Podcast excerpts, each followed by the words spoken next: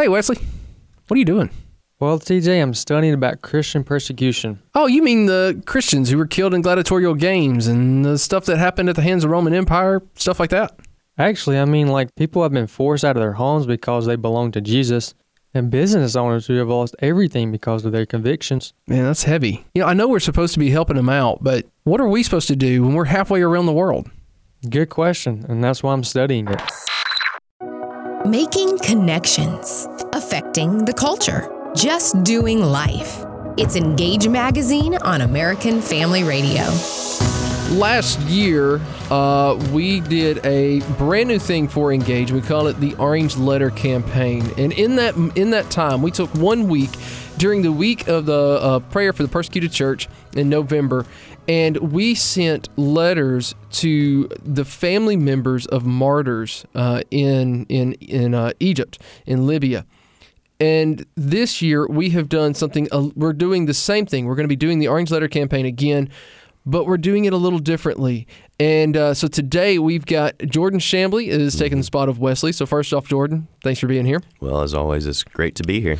And also, we have a very special guest. It's the guy that we partnered with last year. Uh, his name is Tom Doyle. He's one of the vice presidents of E3 Partners. He's also the founder of 838. Tom Doyle.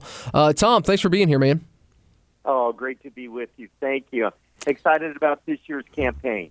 Absolutely. Same here. Now, I've got to tell everybody how this started. Uh, the way this really started was an article for the AFA Journal. Uh, I had read your book, Killing Christians, where Living the Faith Where It's Not Safe to Believe, and was just so impacted by that book that I wanted to reach out to you, interview you for an article. And, and you just said, wouldn't it be cool Mm-hmm. if we could send some letters out to uh, to some some people?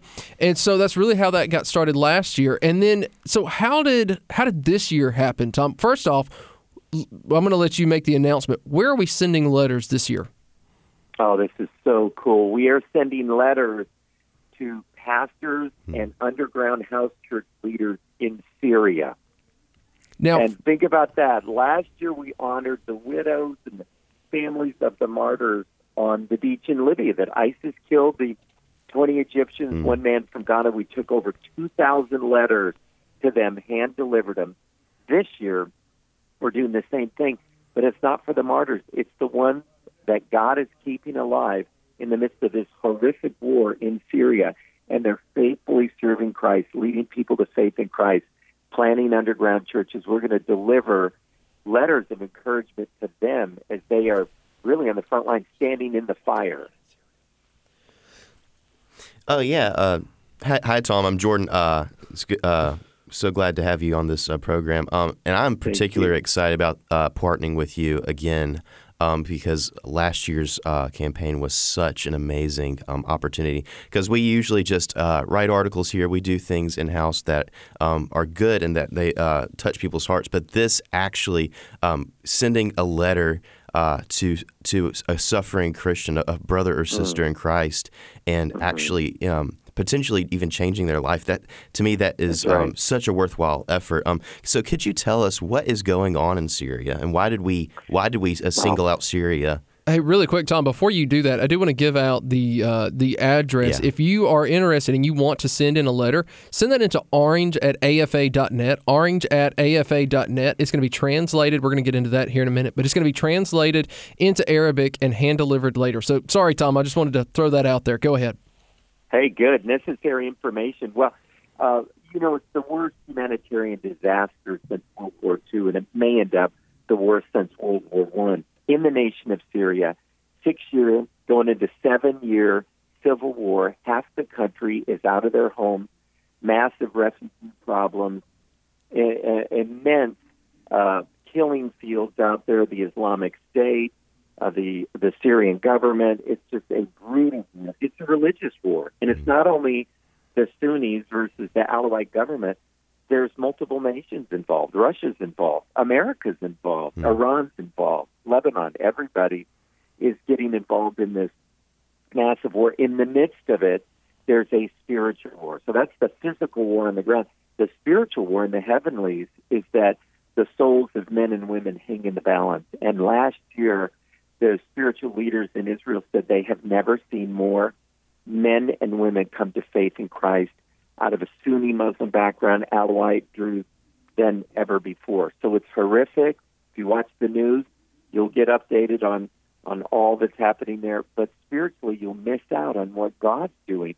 Only Jesus could invade this mess and do something so real and so positive to deliver the souls of men and women into the kingdom of God. So these are frontline pastors that have not run. They're staying, threatened, beaten.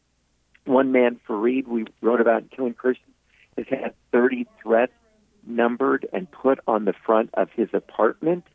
Uh, how they're going to kill him, how they're going to kill his wife, his son. That's how difficult it is there. But these are men and women staying like Shadrach, Meshach, and Abednego, standing in the fire in the midst of this horrific war. We just wanted to encourage them, tell them we love them.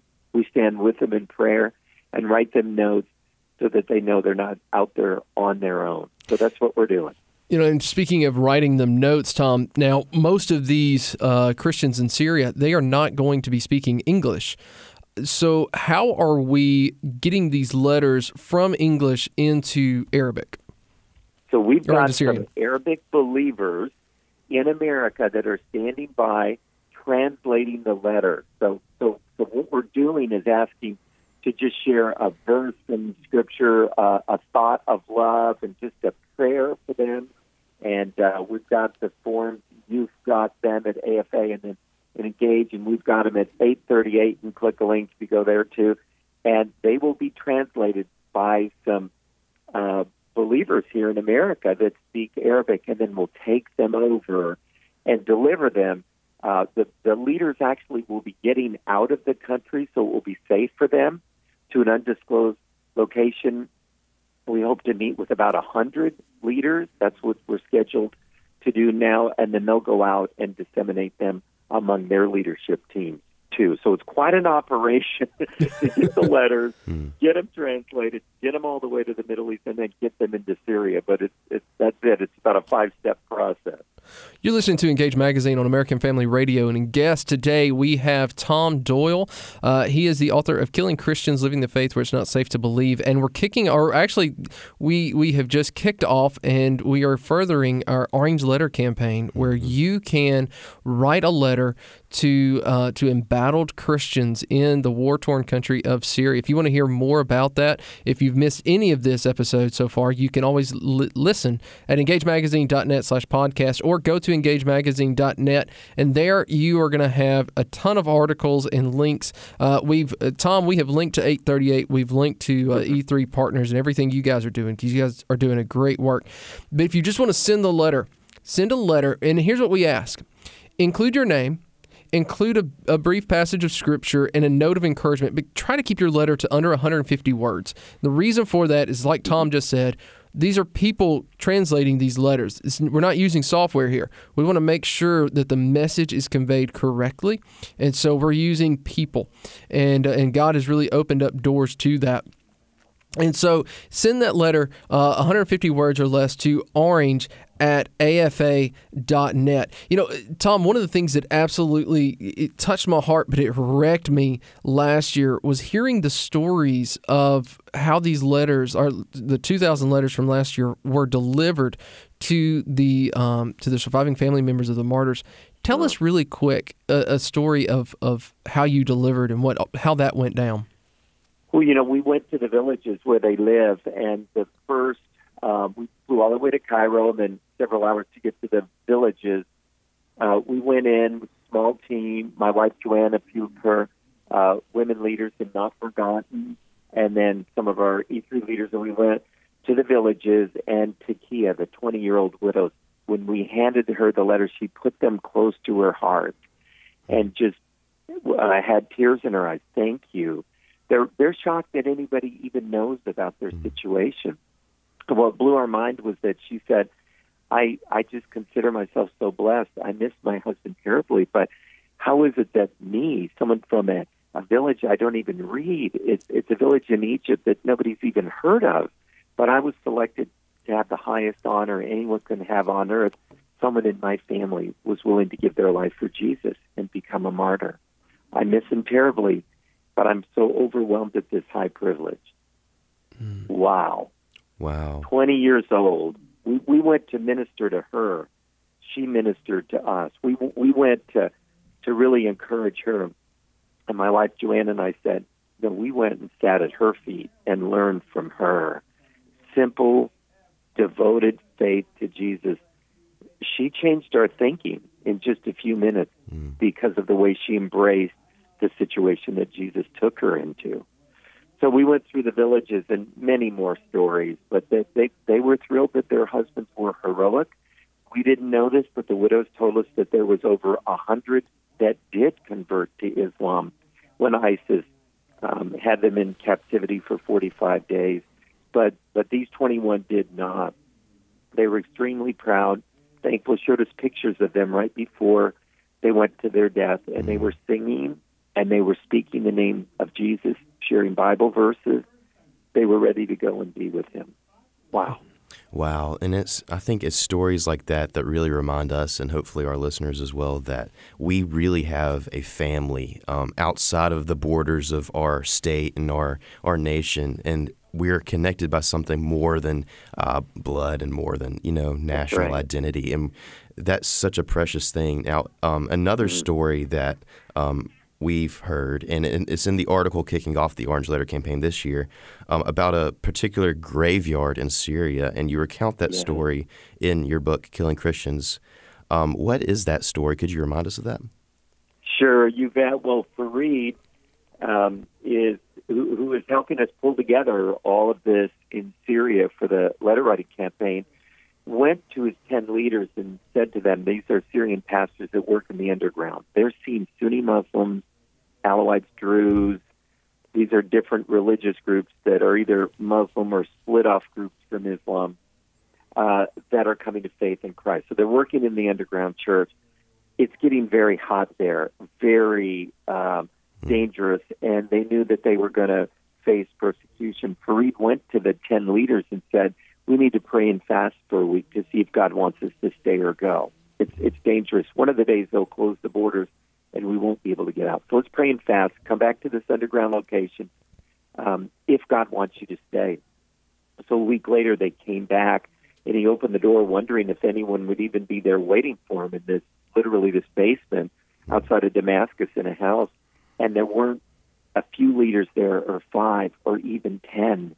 There was 25. Mm, wow. The 10 had gone out and recruited 15 more. And they made a covenant together. We're staying here until we die for Jesus.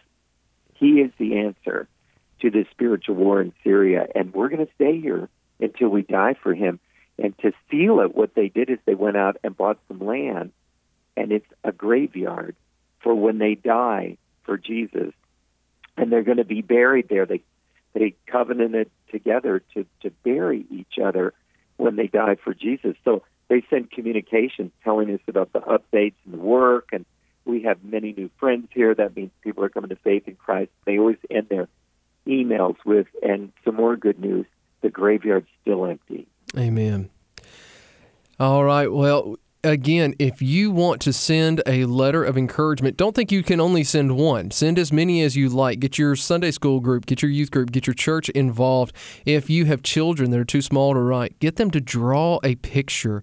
Take a picture of it with your phone, send it in, scan it, whatever you've got to do, but send it into orange at afa.net. Tom, real quick, how, do, how can people connect with you and E3 and 838? Yeah, you know that's probably the best thing. Just get on 838 Facebook uh, number eight and then 30 and then eight. You can connect that way and just send us a message. You can get on e3partners.org. Uh, All right. Uh, letter E, number three partners.org. Thanks, Tom. Thanks so much for being here. And again, orange at afa.net. Send your letter to Syrian Christians. They need it. And if not, continue praying for them. All right, as always, next segment, we're going to keep on with our Orange Letter campaign.